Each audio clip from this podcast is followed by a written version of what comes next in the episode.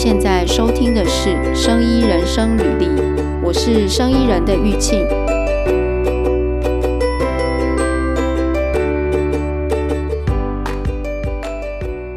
这个今天的内容会很有趣哦，我我自己也准备了几个题目来请教。那前阵子在网络上找这个，我我自己在找这个台湾的一些医疗创新领域的资料。就有注意到 AIM H I 就是台湾医疗人工智慧创新联盟。然后 AIMHI 每周都有举办那个演讲嘛，线上或者实体的。我是在那个 FB 有看到，那题目都是跟 AI 在医疗健康相关领域的主题。于是我就主动联系，希望能够邀访。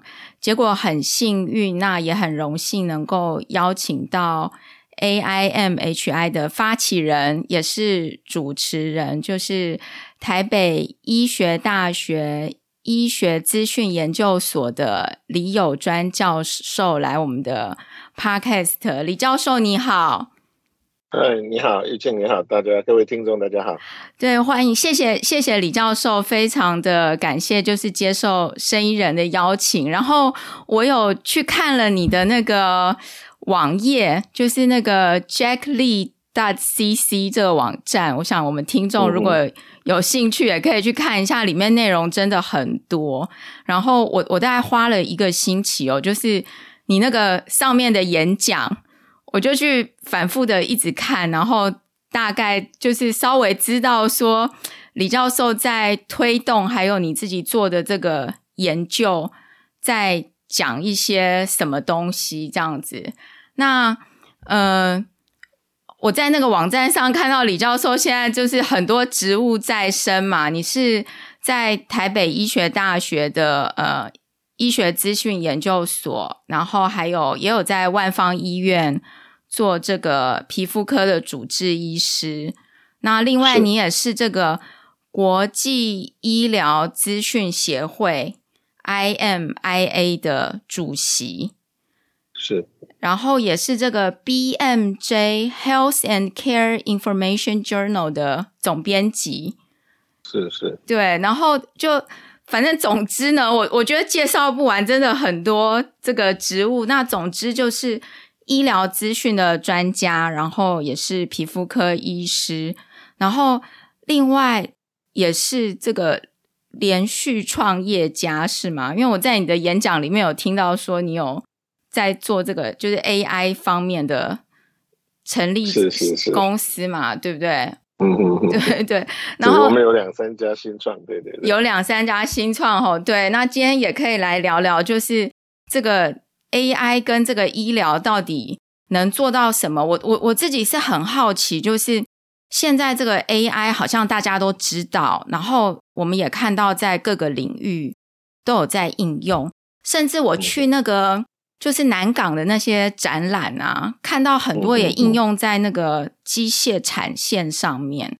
嗯哼，但是它智慧制造，对，智慧制造，那但是它在这个。医学或者是健康的领域，到底能够做到什么？就是大家想知道，像我我自己也很想知道，就是 AI 如果用在医疗和健康，它的这个潜力在哪里？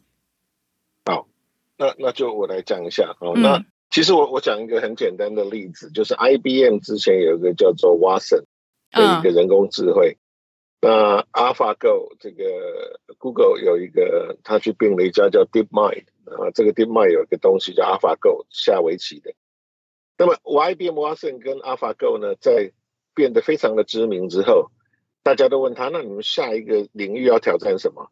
嗯，两个不同的公司都是国际级的大公司呢，它发展了一个很很不错的人工智慧之后，它接下去要挑战的都说是医疗。哦，跟生物医学，那为什么呢？其实我自己在念医学系的时候，我就很有感受哦。当当时联考，我就同时会考上了台大资讯系，嗯，然后跟跟台北医学大学的这个医学系。那后来当然就还是还是这个填了医学系。不过我到了大二大三开始有医学医学的课程的时候，我就觉得这医学系真的不是人念的。那嗯，我这个倒没有贬低的意思，不是人念的，它应该是机器来念的，因为它要背诵记忆的东西非常的多哦。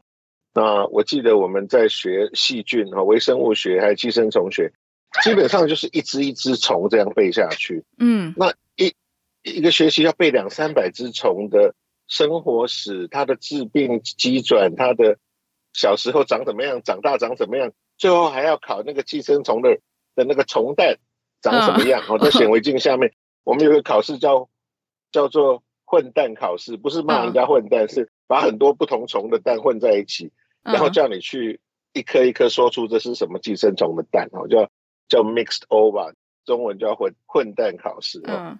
那但是我觉得这个全部都是记忆的东西，那背两百只虫也就算了，再来微生物要背几千种微生物，再来到了疾病跟用药呢，要背几万种的药，几千种药几几千种的疾病，然后还有他们的组合，那这个组合大概就是几百万个组合哈。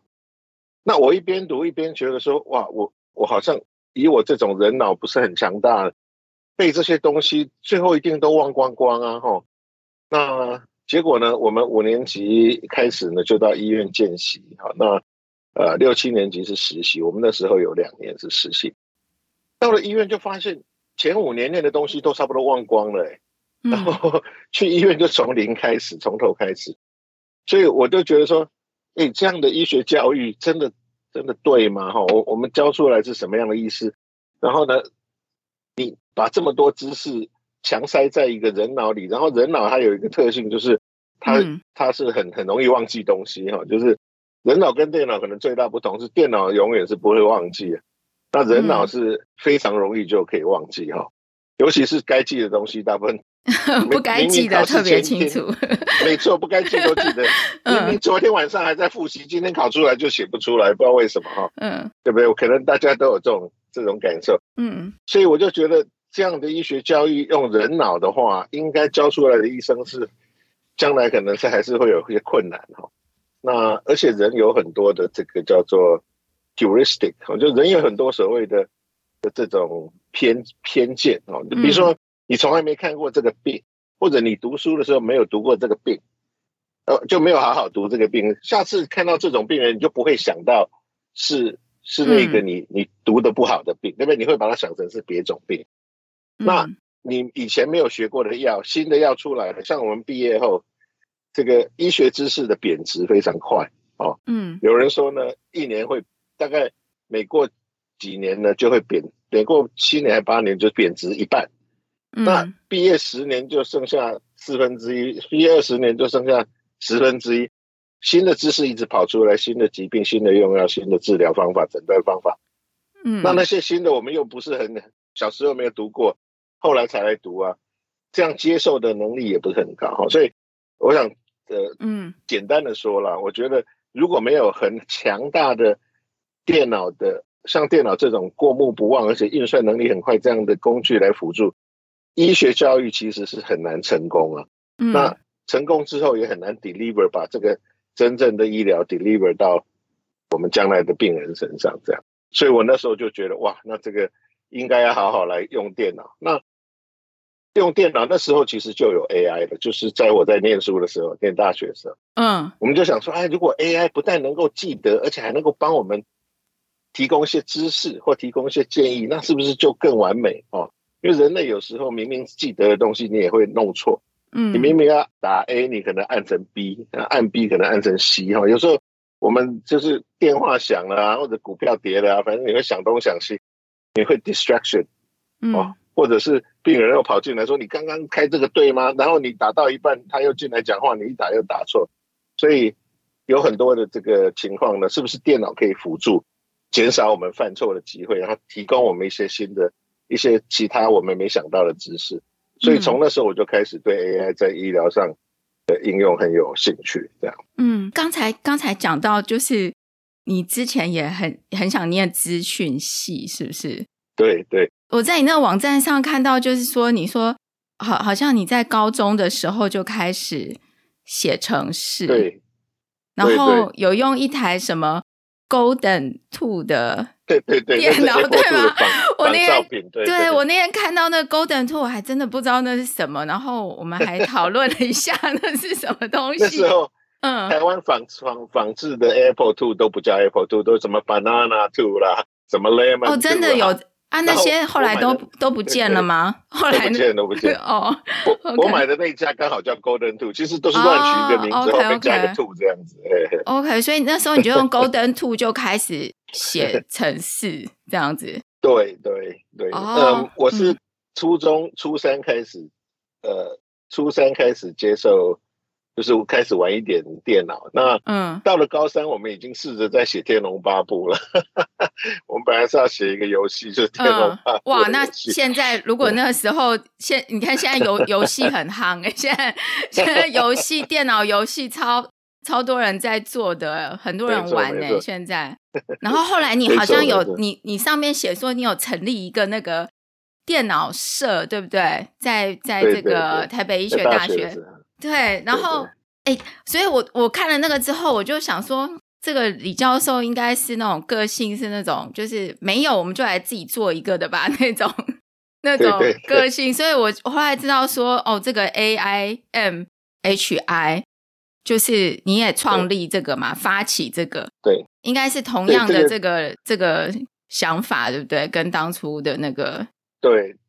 这个可以念成 M high 哦，M high M high OK，对对，就好像说把它把目标设得很高嘛，M high OK，嗯，所以是 AI in health and um in med in medicine and healthcare 的这个 innovation 啊，对，因为我一直觉得说这种这样的事情，当然我是我我比较早对这个事产生兴趣了哈，但是。这几年哇，有兴趣的人越来越多，就是像我刚刚讲的，嗯，大概在两千两千一二零一零年左右，IBM Watson 说他要进 healthcare，嗯，后来真的也发展出一些没有很最后卖掉了，没有很成功，但是他也发展了不少什么 Watson for Oncology 啦，Watson for Genomics，嗯，他有发，他是真的 IBM 真的有投很多钱下去发展啊，但是他们有一些方法学上的问题，所以后来没有很成功。那 AlphaGo 现在也也是投入在，它最近出了一个叫 AlphaFold，嗯，是在做这个蛋白质折叠的这个模拟啊，嗯，啊，所以 AlphaGo 也也在投，所以意思就是说，现在全世界最顶尖的电脑科学家都对生医的应用有非常大的兴趣，或 AI 的科学家都对生医有很大的兴趣。为为什么？其实很简单，答案很简单。经过这两年 COVID-19，大家都知道了。医疗并不是一个商业的环节而已，它是所有商业的处。当医疗崩溃，整个商业都崩溃，什么什么产业都崩溃了。对，对不对？对，旅行业崩溃了，餐饮业也崩溃了，制造业也崩溃了，通通崩溃。它并不是说，哎，医疗如果崩溃，就是只有一个产业没有了，不是，医疗没有了，所有产业也都没有了。嗯、对，这这个是嗯，这是人类永远的挑战哦。那永远希望说。能把医疗做得更好，能让生命过得品质更好，然后活得更久，活得更老、更健康。我想这个是人类永永远的追求了。嗯，所以后后来李李李教授，你就想要，就是说刚刚讲到这个 M 海嘛，然后你是比较早，你说你说你是比较早对这个领域有兴趣，那但是现在很多人在做，那现在你创就是发起这个 M 海啊，他我我看那个介绍里面。呃，有讲到说是呃，希望是为人类而生的人性化 AI，应该还是推动 AI 跟医疗，就是说 M 海这个这个组织是希望推动 AI 跟医疗还有健康的应用嘛？但是你讲这个人人性化的 AI 这这个部分，可以帮我们说明一下？好，因为我自己也是临床医师，所以、嗯。临床医师有时候，比比如说，病人问说：“啊，那我得了这个，不幸得了这个什么乳癌，嗯，哦，第二期，那这样我我我的我的那个机会是怎么样？”然后医生就会跟你说：“哦，两年存活率是多少 percent 啊？五年存活率多少 percent 啊？嗯、哦，那如果你一一问说，那我还有好多几对几年好活？医生说啊，最多三年，最多五年。然后人家都会说啊，这个医生很没有人性，对不对？嗯，这个很像机器。”啊，事实上，AI 很可能它的答案就是这样了哦。那只是更准确，但是更没有人性。所以我在想说，那如果 AI 对对，如果 AI 在临床上它的它的这个表达的方法是用这样表达，那那就是 AI 就是最没人性的那个医生嘛，因为他本来就没人性嘛，他本来也不是人嘛，哦所以所以他就，那这样它的应用就反而会受限啊，尤其是跟使用者、跟我们的病人或一般一般民众互动的时候，由于它的缺乏人性，就会。就会产生很多的限制哈，那所以我就在想说，那我们能不能，既然我们人工智慧这个 artificial intelligence，就是说这个 intelligence 是我们人类去用用人工的方法把它制造出来嘛，所以叫 artificial intelligence。那我就在想说，我们是不是能在 artificial intelligence 上面再加一个人性，哦，叫做 artificial empathy，就是人人工去制造出一些同理心来，嗯，哦。所以我们也也有一方面的研究，就是在研究怎么利用人工智慧，怎么表达同理心，哦，怎么看，怎么样用看病人的表情，听病人讲的话，嗯，来来表达，然后反过来回答病人的时候，怎么依据他的情绪的变化呢，来给予一些变一些变化。这个就是很有经验的医师会做的事嘛。哦，他知道说，哎，这个病人他只想要一个很科学的答案，那我就给你科学答案。这个病人感觉是很情绪化，那！我就要先安抚他，不要动不动就随便说你还有两年好活，三年好活。哦，嗯、那有很有经验的医师，他有能力做这种同理心的工作。可是机器能不能做这个，我们不知道。我们就希望说，也要也要往这方面去研究，让机器也产生一部分表达人性的能力，这样子。所以是把人性放到。AI 里面去嘛？哎哎，这个部分听起来很有有点难呢。这个部分有点挑战，是很难。没错没错，是很难。就是因为，不过这应该这么讲，嗯，artificial intelligence 跟 true intelligence，、嗯、就是说人工智慧到底是不是真的智慧？哦，当我们讲说、嗯、啊，电脑这个事情他学会了，他是真的学会了吗？还是他只是？那个算式刚好可以算出你要的答案，哦，那那人工同理心也是一样，当电脑表达出同理心，它是真的跟你同理吗？还是只是它的它的演算法刚好可以产生那个结果，让你觉得它好像有同理心？嗯，那这两个问题的答案都是不要紧，嗯，就是能产生这个效果就好了，嗯，这样你懂吗？你懂我意思吗？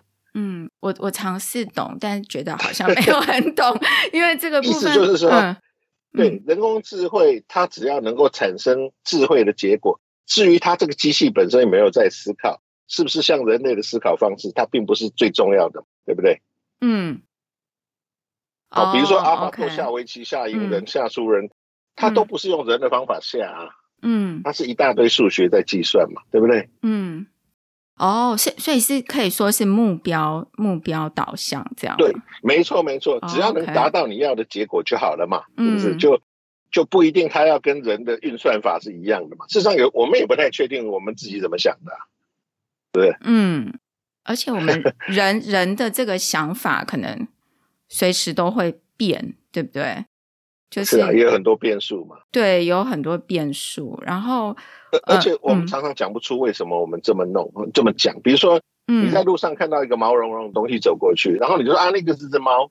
嗯。可是如果有一个外星人来到地球问你说那个为什么不是狗？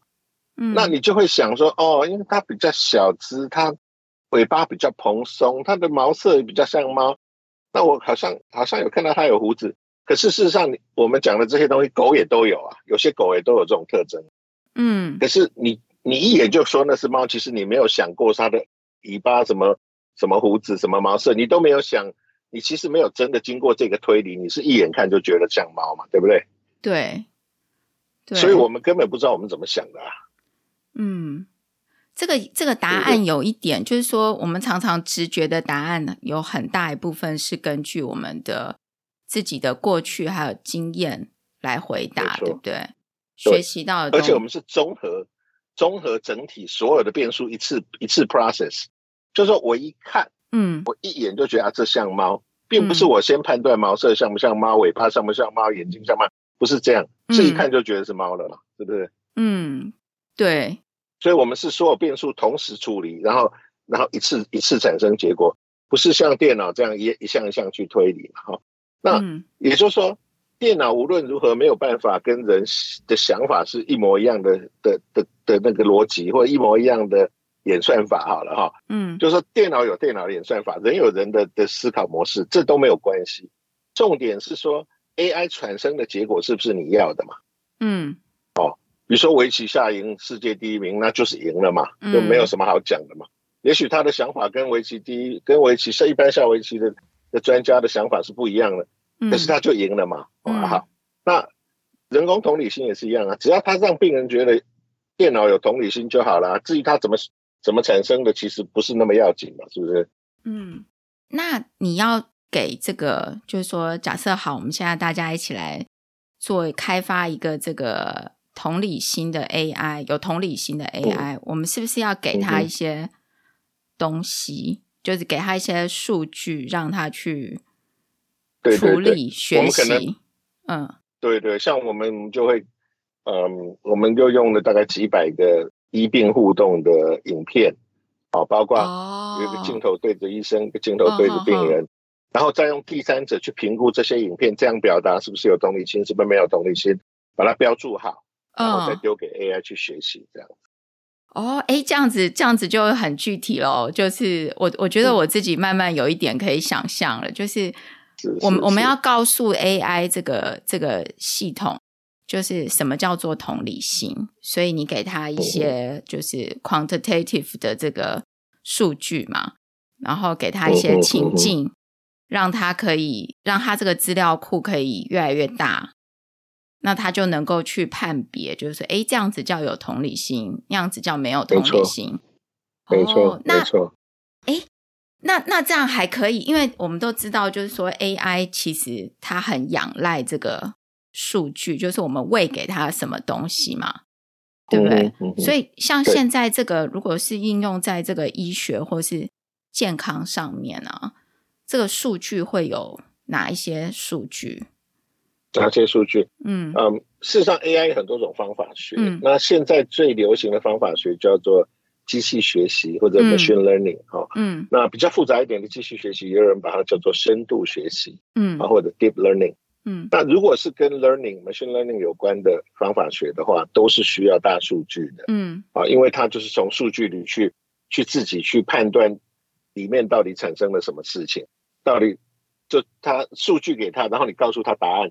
那它就会自己去连接这个数据的变化跟答案的产生，哦，自己去连接，这个是 machine learning，所以是需要大数据。那目前运用最多的很可能是影像，哦，就是说，比如说，哎，这张照，这张 X 光片，我跟你说，哎，这里有一个肺癌的的一个结节，哈，这里有个结节，嗯，那这张是没有结节的，那给他很多张有结节跟没结节的。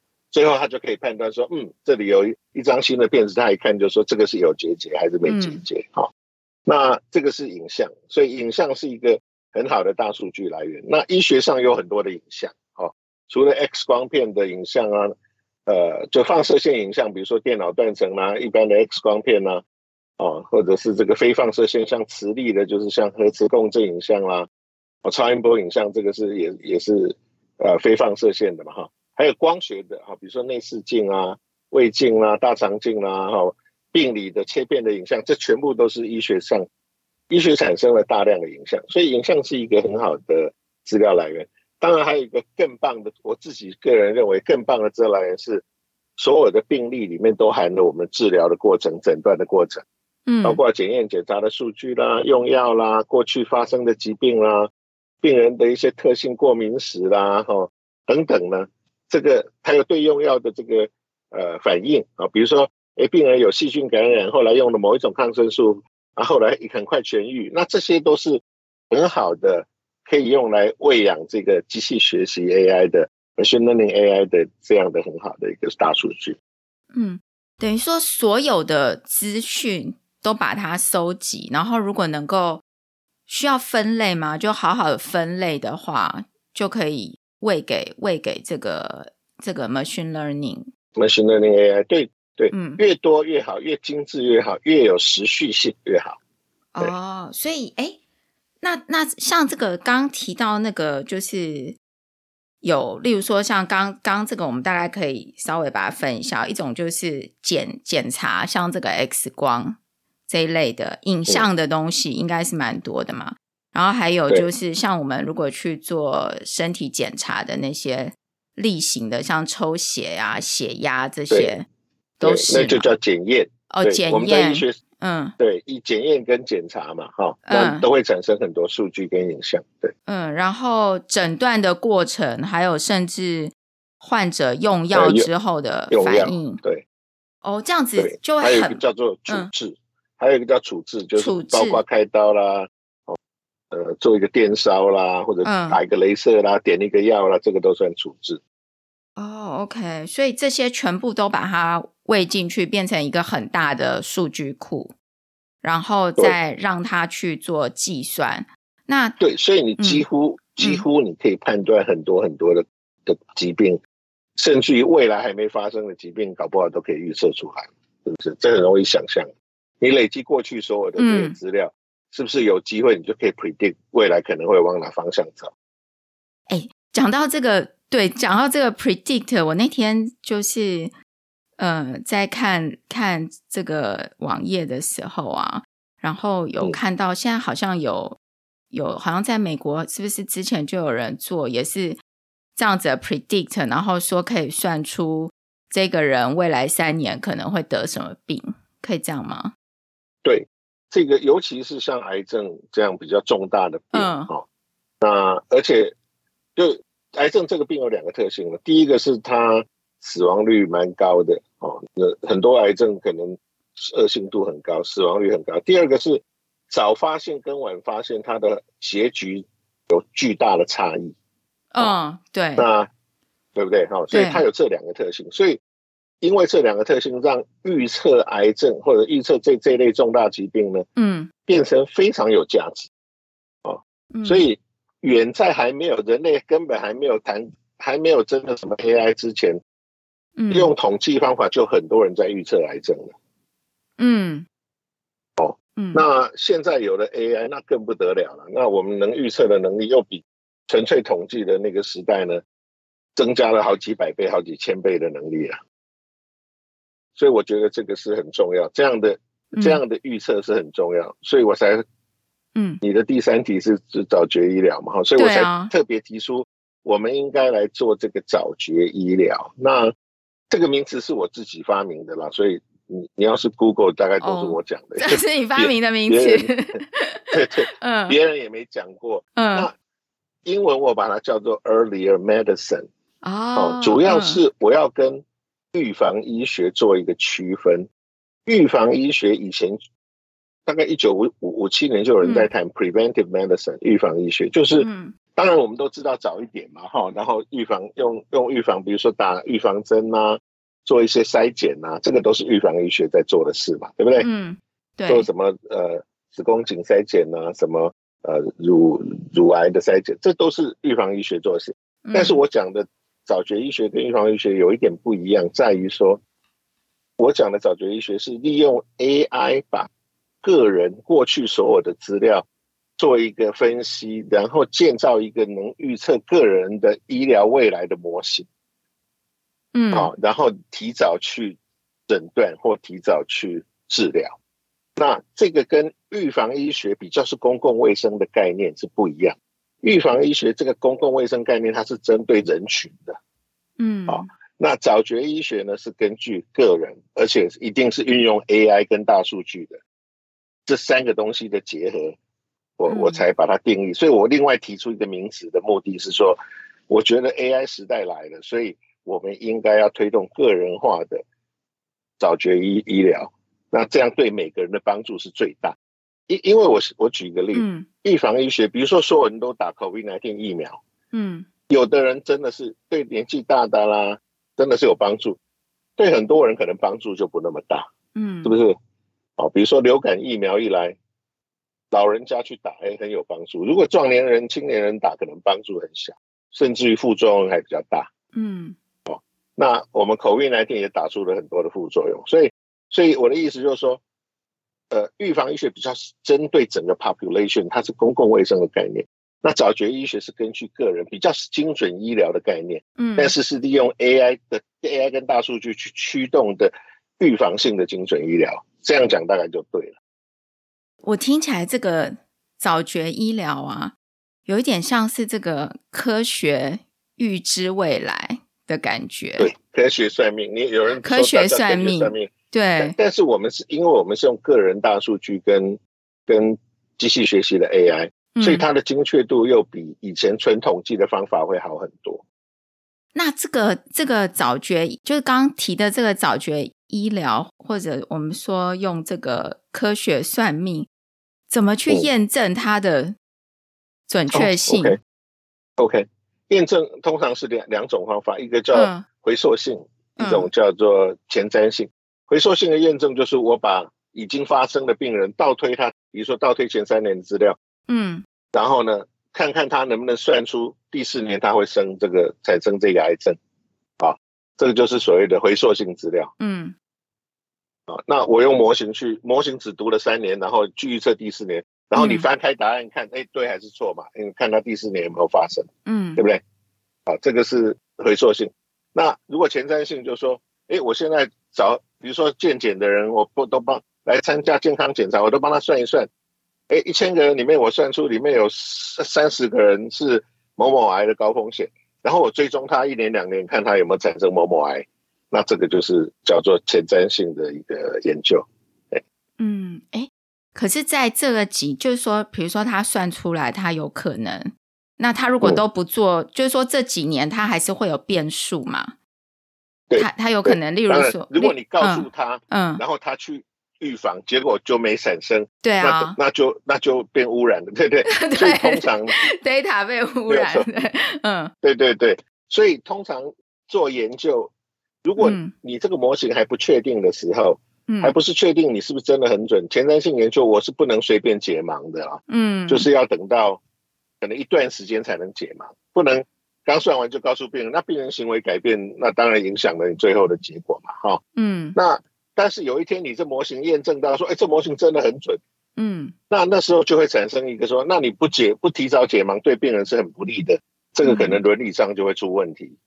嗯、哦，那我们还没有到那么后面，嗯、就是说，如果我们很确定我们这模型都是非常准，那一算出来，哇，某某人你是高风险，可是我不跟你讲，我故意等个两三年看你有没有长癌症，那这个就是有点伦理的违背。嗯、哦，那我们还没到那里啦。如果如果这个是伦理违背，表示我们模型很准的嘛？嗯，对不对？对，我在想，刚才举那个，就是你前面有举那个癌症的例子嘛？现在如果是健检，要知道有没有癌症的这些因子，就会有一些 biomarker 嘛？那对 biomarker，我们就比较就是说，哎，在科科学上好像觉得说它就是一个呃，就是一个 direct evidence 这种感觉，对对对。对，但是其实如果你好好去看所有的，不管是 genomic，、嗯、不管是基因体的 biomarker，还是哦，就是英文的中文叫生物助剂嘛，哈，嗯，不管是不管是 genomic 的 biomarker，还是 biochemical 的，是生化的，嗯，哦，比如说验一个蛋白质啊，验一个什么东西啊，哈，不管是用生化型的还是基因型的 biomarker，它每一个 biomarker 都只能说。呃，你会比一般人得到某一种癌的机会多 ten percent 哦，这样哦，嗯，他不会告诉你你会不会得，他只会说，嗯，多 ten percent，那那又怎样？现在的问题就出在这儿，嗯，你去验了几十个基因、几十个化学的啊 biomarker 生化的 biomarker，那有的 positive，有的 negative，positive 就跟你说啊，这个的话多 ten percent，那个多五 percent，那个多十 percent，但是没有人会告诉你会不会得，嗯。他只会告诉你几率。多几 percent，对，会。那事实上，所以我们都觉得那个好像很 reliable，其实那个是非常不 reliable，因为它也是一个大数据统计学，就是人群的结果，对不对？啊，嗯，就是说我算了一千个人，那这里面有有有两百个人有这种 biomarker，他发现这两百个有这个 biomarker 的人，比这个八百个没有 biomarker 的人，他的产生某某癌的机会多 ten percent，就这样。嗯，可是这真的 apply 到我身上，真的会准吗？这就很难讲了。嗯，哎，这个这个 biomarker 是不是有一些是有这个我们可以知道它的机转，就是它治病的机转？嗯，有一些有，但是很多是没有，很多是没有的。对，很多我们只是只是知道说有就有，有就有一点风险增加，可是真正原理很多是不清楚，嗯、或者是假说的。哦，因为我刚刚在想说啊，这个早觉医疗的概念用 AI 算出来的东西，嗯、呃，假设我们真的就是有一个这样的模型之后，哈，然后我们也算出来了，那有没有办法去再去了解它的机转？可以啊，可以。嗯，这个当然，我们也可以把 AI 算出来的东西当做 digital biomarker，当做数位的生物助剂嘛。嗯，对。那所以事实上，biomarker 就是越多越好嘛。嗯。越多啊，越精准，然后综合起来越好，就好像鸡尾酒疗法这样。嗯。哎，这个贡献 ten percent，那个贡献 five percent，那我很多很多累积起来之后，哎，它就它的准确率就越来越高，然后效果越来越好。好。嗯。那。数位的 digital biomarker 的好处是，它根本就没有比较没有边际成本，就是说，嗯，你收集十十样数据跟收集二十个数据，它价格差不多，嗯，哦，那跟跟这个实体的 biomarker，比如说基因体验一个基因体要几千块几万块，验一个这个化学的这个生化的这个检验也是要几百块几千块，哦，嗯，那或几万块，所以它的那个边际成本是生物型的。的这个 biomarker 它的边际成本比较高，数位型的 biomarker 边际成本比较低。啊，那那回答你的问题就是说，嗯，有了 biomarker 我们会不会试着去回推它的机制？当然，我们人类是永远都希望能解释啦。嗯，所以说我们都会，就算没有办法直接连接，我们会产生各式各样的假说，然后慢慢慢慢验证，到最后我们就越来越清楚这个问题。这样子，我觉得这个部分如果就是说，因为我相信现在有很多的这个。机制可能是不知道的，就是就是我们可能根本平常没有想到的。嗯、但是如果如果这个早觉医疗这个 AI 帮我们算出来了，然后我们知道这个现象，然后再去回推，可能会有蛮多惊人的发现。没错，没错。我我可以举一个例子，嗯、比如说我们在算胃癌的时候，发现其中有一个有一个风险因子是牙周病。嗯。哦那一般都觉得牙周病、牙齿的事情跟这个没关系。后来我们去查，诶，真的有人在研究，真的有人做出来，就是牙周病跟跟 胃癌一直有关联性哦。嗯，对，所以所以那 AI 的好处是你一次可以丢几千几万个变数给他，他都综合去考量。嗯、那我们一般人做研究是一个一个变数去研究，所以很慢。嗯，那而且是大海捞针。那这个，嗯，这个 AI 的话呢，就是一个大网把所有大海都包起来，然后一次捞出来啊，所以这个就是效能会好很多。我有一个问题哦，就是刚刚我们讲这个数据丢进去，呃，怎么样去判别说什么数据该丢进去，什么不该丢进去？因为你丢进去的东西会影响结果，哦、会不会？对，没有错。以前我们统计方法学就是常常需要请专家来判断。嗯啊，我有这个好几百个变数，专家帮我找出其中最有关联的十个啊，我们就用这十个来算，对不对？好，对。那问题来了，万一专家不知道，但是有关联的另外还有十个因子藏在这一几百个因子里怎么办？嗯，你就永远找不会找到嘛，啊，嗯，好。那现在用机器学习的好处就是。我可以几两百个因子、一千个因子，通通放进去算，然后呢，我可以算每一个因子的贡献度大小，贡献度小的我最后就不用，或者没贡献的我就不用，嗯，那留下那个正贡献的，因为我可以全部算，所以没，所以不会有遗珠之憾。所以是越多越好的观念吗？是这样想吗？是啊，是啊，只要我们有，因为我们现在的运算能力实在太强了。第一个，我们数据也越来越多。嗯，第二个，我们的运算能力越来越强哦。第三个，记忆体又很大，云端的这个这个能力也非常的强，网络能力非常强。就这五六个因素凑起来呢，我们现在是处于一个真的有机会破解这个疾病密码或生命密码的或健康密码的这个这个时代，确实是现在刚好来到了。以前就算想做，也不一定做得到。嗯，我还是觉得这个数据这边很有学问呢，就是。我之前听人家说，哎，这个像是这个统计啊，好像说我们举一个夸张的例子，就是有很多 paper 发表的这个统计，就是呃，让我们很想不透。可能 举一个例子，比如说某一个人家里有几只蟑螂，然后跟他们家的这个窗户有几片，对对对，有没有相关？类似 类似这种，这个嗯，有这种研究，这个叫 spurious correlation 啊、嗯，叫做不相关的关联哦，就是、嗯、呃多余的关联。有人算过啊，嗯，Nicholas Cage。嗯，这个尼可拉斯凯奇这个明星哈、嗯，他一年出现在电影里面的次数，嗯，刚好跟美国的在家暴被勒死的人数是完全成百分之百正。哇，这个但是这个显然没有关系啦哈，这个显然不是尼可拉斯凯奇去去播电影就有人被勒死，应该就是没关系的事。可是它的正相关是几乎九十九 percent，几乎一百 percent 的正相关。哦，那为、嗯、为什么会这样？嗯，就是这个是随机型的正相关嘛，嗯、就是说，当你把非常非常几百万个、几千万个变数呢，每两两拿来做关联，一定会有一些有随机性的有关联嘛，嗯，对不对？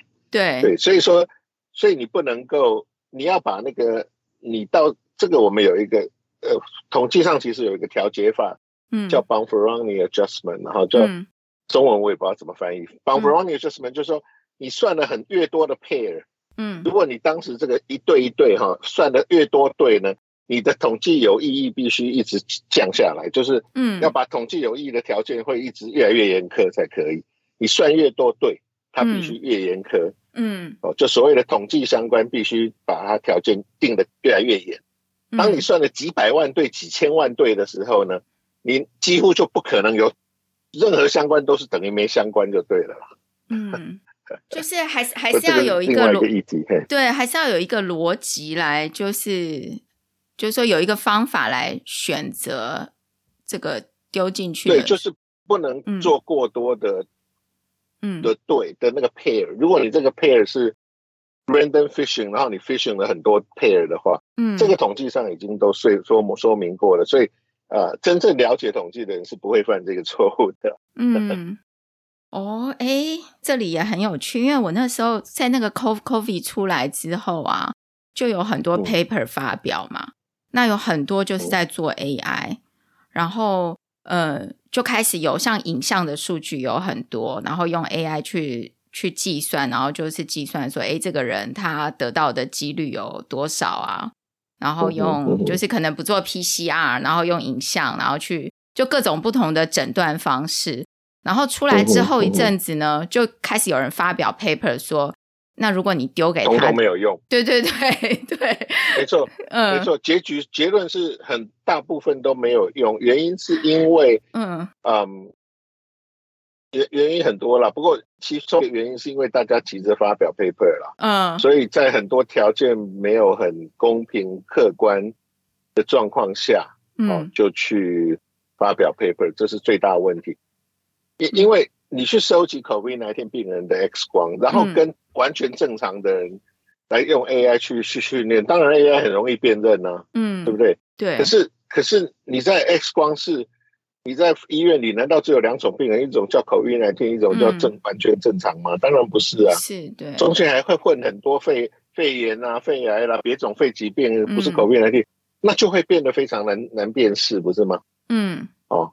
如果你的训练条件、训练的 data set 里面只有 COVID-19 跟完全正常的，那当然很好分呢、啊。嗯，但是那没什么用啊。那实际世界上就在真 real world 真实世界应用应用的能力就很低了。嗯，哎、欸，对哈，其实哦哦，真的蛮复杂的，就是 实验室跟实、嗯、真实世界差距对，跟真实的这个临床上面的差距很大。那对对哦，哎、欸，那。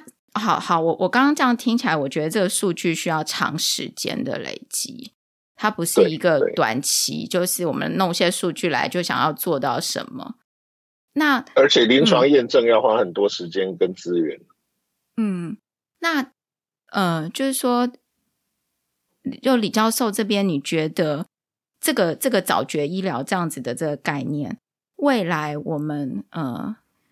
会可以在医院，就是说，它可以，它可以变成一个，就是怎么讲，一个 SOP 嘛？比如说诊断的 S，临临床上应用的东西嘛，就 SOP。对，有一件事我可以非常的确定，嗯、有一天，嗯，digital biomarker 数位的生物、嗯、生物标记呢，嗯，会比这个物理性的生物标记或者生理性的生物标记还还更更准、更有用、更多人使用。嗯、原因是因为数位生物标记实在。编辑成本太低了嘛，所以我一定会大量用。嗯、那用到后来，一定是比用生理学去验的那个，嗯，更便宜、更准确。这个我觉得这一定会发生。也就是说，将来呢，你去验血、验做检查、检验检查，里面一定要有一项叫数位检验检查。嗯，哦，那这个数位检验检查就是验这些生物、数位生物标记。嗯，那它的贡献度绝对不亚于。物理性或生理性的检验检查，我我觉得这一天很快就会到了。哇，哎、欸，这个很酷，这个听起来真的 真的很酷。现在我我看那个网站上面，现在是台北医学大学有在做这个资料库的收集，是吗？事实上，对对，我我们有我们比较早一点点做，不过事实上现在几乎所有的大学附设医院、嗯、都在或者大医院都会收集自己的资料库。嗯，哦，等于这个资料库越大越好，越大越大的后，它的呃 diversity，它的这个、嗯、呃多样性越好，越多越好。嗯，不要说只有两种 data，一种叫做有病，一种叫没病，那这个当然这样训练出来跟真实世界就差太多了。嗯，所以大到一个程度之后，就有资料库要互相这个叫什么整合的问题吗？对，也有，所以现在有有在推广一种叫做所谓的联邦式学习了哈。嗯，因为叫这些大医院都把资料倒出来放在同一个资料库里，这个大家都不愿意，而且有很多隐私的问题。嗯，对。那所以说，现在联邦学习就是说，我在你那边学一学，在在这边学一学，但资料都不离开你原来的储存的地方。嗯啊，但是我分别各自去学习，最后整合成一个、哦、一个一个 machine learning 的的 model 这样子。哦、oh，OK，哎，这个这个也是一个方法哈。等于说，对对，对，等于说这整件事情啊，刚刚我们聊这样整件事情，我现在大概有一个比较具体的雏形，我尝试了解哈，就是说我们有这个 AI，然后有这个数据资料库，那这个资料库越大越好。那现在的状况可能很多医院、医学中心都有。那未来有一天这个。我们很有机会，就是这个 digital biomarker 这个想法可以在临床上面使用，但是，是呃，这个这个架构啊，它会需要有，就是说，台湾的这个产业现在成熟嘛，就是我们要，我们例如说，我们要很快的电脑来运算，然后我们要有很好的 AI 的这个演算法的人才，然后也要有临床的人才，对。这个这个部分，现在台湾的这个生态系，我看现在很多产业都在强调这个生态系的问题。嗯嗯，嗯对，嗯哼，我我们我们其实是 well positioned，嗯，就是对，尤其是这个 healthcare data 啊、嗯，就是医疗医疗大数据这件事来讲，台湾算是很早做的，因为从健保一九九一年，嗯、呃，一九九五年健保实施以后，嗯。到现在二十七年了嘛，哈，这二十七年来，嗯，嗯，不管健保本身的健保资料库的收集，还有各个医院的电子病历的收集，啊，这二十七年来，我们已经有有非常大的成长，而且也比很多国家都做得不输了，不输很多先进的国家。嗯，啊，我想这个是很很重要的起点。那至于说人才，目前当然是还是有点困难了。嗯，我们最强的这个资料。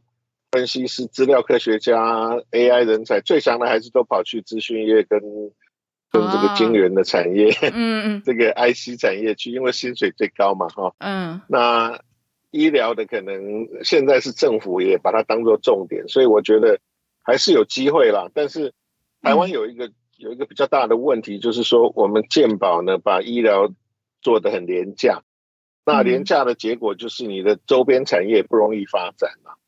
那所以希望说我们这里能够产生一些比较能国际化哦，能够商转、能够国际化的东西。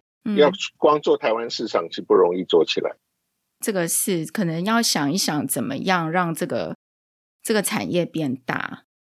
那对我我我其实现在现在的那个诊所里面，其实很多东西，就是说，呃，不要说 AI，就是资讯的这个，比如说病历呀，或者是说我们在诊所如果照了一个 X 光什么的，其实这个资讯有的都还没有连通，诶，就是都独立的。然后还要烧光碟什么的，我不晓得这个。对、呃、对，诊诊所比较比较是这样，医院现在已经大概 X 光大部分都能连接得到。哦，哦嗯，那诊所比较不一定，因为哈、哦，嗯、我们绝大部分的有有用的医疗资讯是在医院产生，不是在诊所产生。哦，OK，嗯，哦，因为诊所都是倾向于用比较简单的诊断。嗯然后呢，他开的药呢，也是很多他都没有输入到健保资料库里面。嗯，啊，因为有一种叫做这个，我们诊所还有一种叫简表，就是说，他只告诉你药费是多少，小于这个药费，健保就不跟你要那个用药资讯。哦，那所以所以变成诊所开的什么药，我们也不太清楚。嗯，那所以诊所产生的资讯一般是比较比较少。啊。量少，品质也比较低，然后医院产生的资讯是是比较主要的，我们的依据的来源。嗯、那这个其实是很可惜啦。对，台湾有两万家诊所，哎，对，啊可能只有少数的诊所产生是比较有用的资讯，很大部分的一很大比例的诊所，它资讯都是不太透明的，这个是比较可惜的地方。对这个，我就想到，因为前面有聊到说这个数据，我们还是希望整个诊断的过程，还有回病人的回馈都要越完整越好嘛。没错，啊、没错。对，哎，那个最后一个问题哦，就是 呃，因为我在想这个 AI 的事情，在用在医疗上面的事情的时候，我就想说，如果如果真的有一天，就是我们这个 AI 的这个系统，医疗系统。在这个医疗院所里面，临床上面就可以用了。那呃，例如说有这个系统可以帮医师算出来他要给什么样的药物，那或者是说帮他去帮他算出来他现在要做什么诊断，这样他他需要做哪一些检查或者是检验。那这样长期下来，这个临床的医疗人员的这个专业能力会不会受限？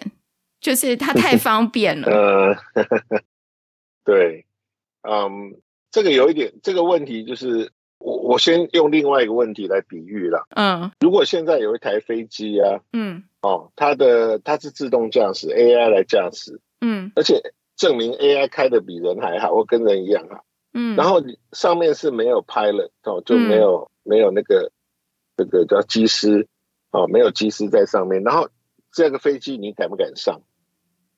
嗯，哦，嗯，对，嗯，如果你敢上这个飞机，那就有可能下一步就是连医师可能都不见了，哦，嗯，那但是呢，其实我们离那个还有很大距离，连那个没飞行员的医师的的飞机，大家要上这个可能都还要二三十年以后的事情了。那我不太相信十年内有人敢坐这样的飞机坐上去。然后有有那个航空公司敢保证说这样没有问题，我我想是很难的。嗯，哦，那你当然说，哎，那人人开有人的人类的机师在开，就都不会出事吗？还是会出事啊？可是我们就相信说有人在开比较安全呢，对不对？哦，嗯。那另外一个问题就是，不要说到飞机，计程车都没有司机的计程车，你敢不敢上？哎，AI 的自动驾驶的。这个不太敢，嗯，对，所以就是说，我们可能要 get rid of 司机啦，嗯，pilot 啦，呃，开船的人呐、啊，哈，这个所有的银行的营业员呐、啊，甚至于会计师、律师，可能最后才会轮到医师了。那所以，我觉得那个是个很遥远的事情。那人类要不要把社会变成那样？那是人类一种一种决定，人类的一个选择嘛。哦，你的社会，你想不想要有一个？没有这些，不需要这些专业人员，全部用 AI。那有一天 AI 如果出什么事，也没有人有办法判断它是对还是错。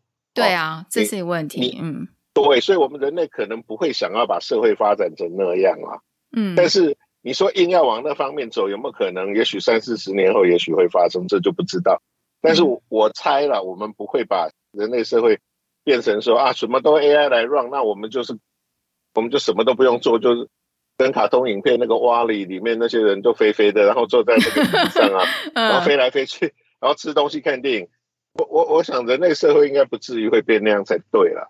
对，我我就想到这个这个问题，我很担心说，就是想说啊，万一以后这样子的话，这个医生是不是都会？就他不太需要再去进修。你讲这个还真的有发生，因为在前几年 machine learning 特别发达的时候，嗯，有一位教授叫呃叫叫叫叫什么叫 Geoff 呃，他他是 machine learning 的教父了哈，嗯，他是加拿大蒙那个蒙呃 Toronto University 的一个教授，他是 machine learning 的大教父，他每次演讲就说。我看不出啊，接下去几年后，我们还需要放射科医师哦，因为所有的 X 光的判读，啊嗯、那些放射影像的判读，通通都 AI 就可以判读，为什么还需要放射科医师？就他这样讲了之后，真的接下去几年，在美国放射科收不太到，收不到住院医师，真的有发生这样的现象。那不过呢？又过了几年，又都回来了，因为大家觉得还还差很远，所以不会不会那么快发生。所以现在放射科医师、放射科要收住院医师还是没什么问题。但是真的有一两年是被他影响了，蛮厉害的。嗯，哦，OK，哎，这个这个这个也很值得观察，就是未来的几年很值得观察，因为有了这个新的技术出来之后，临床上会。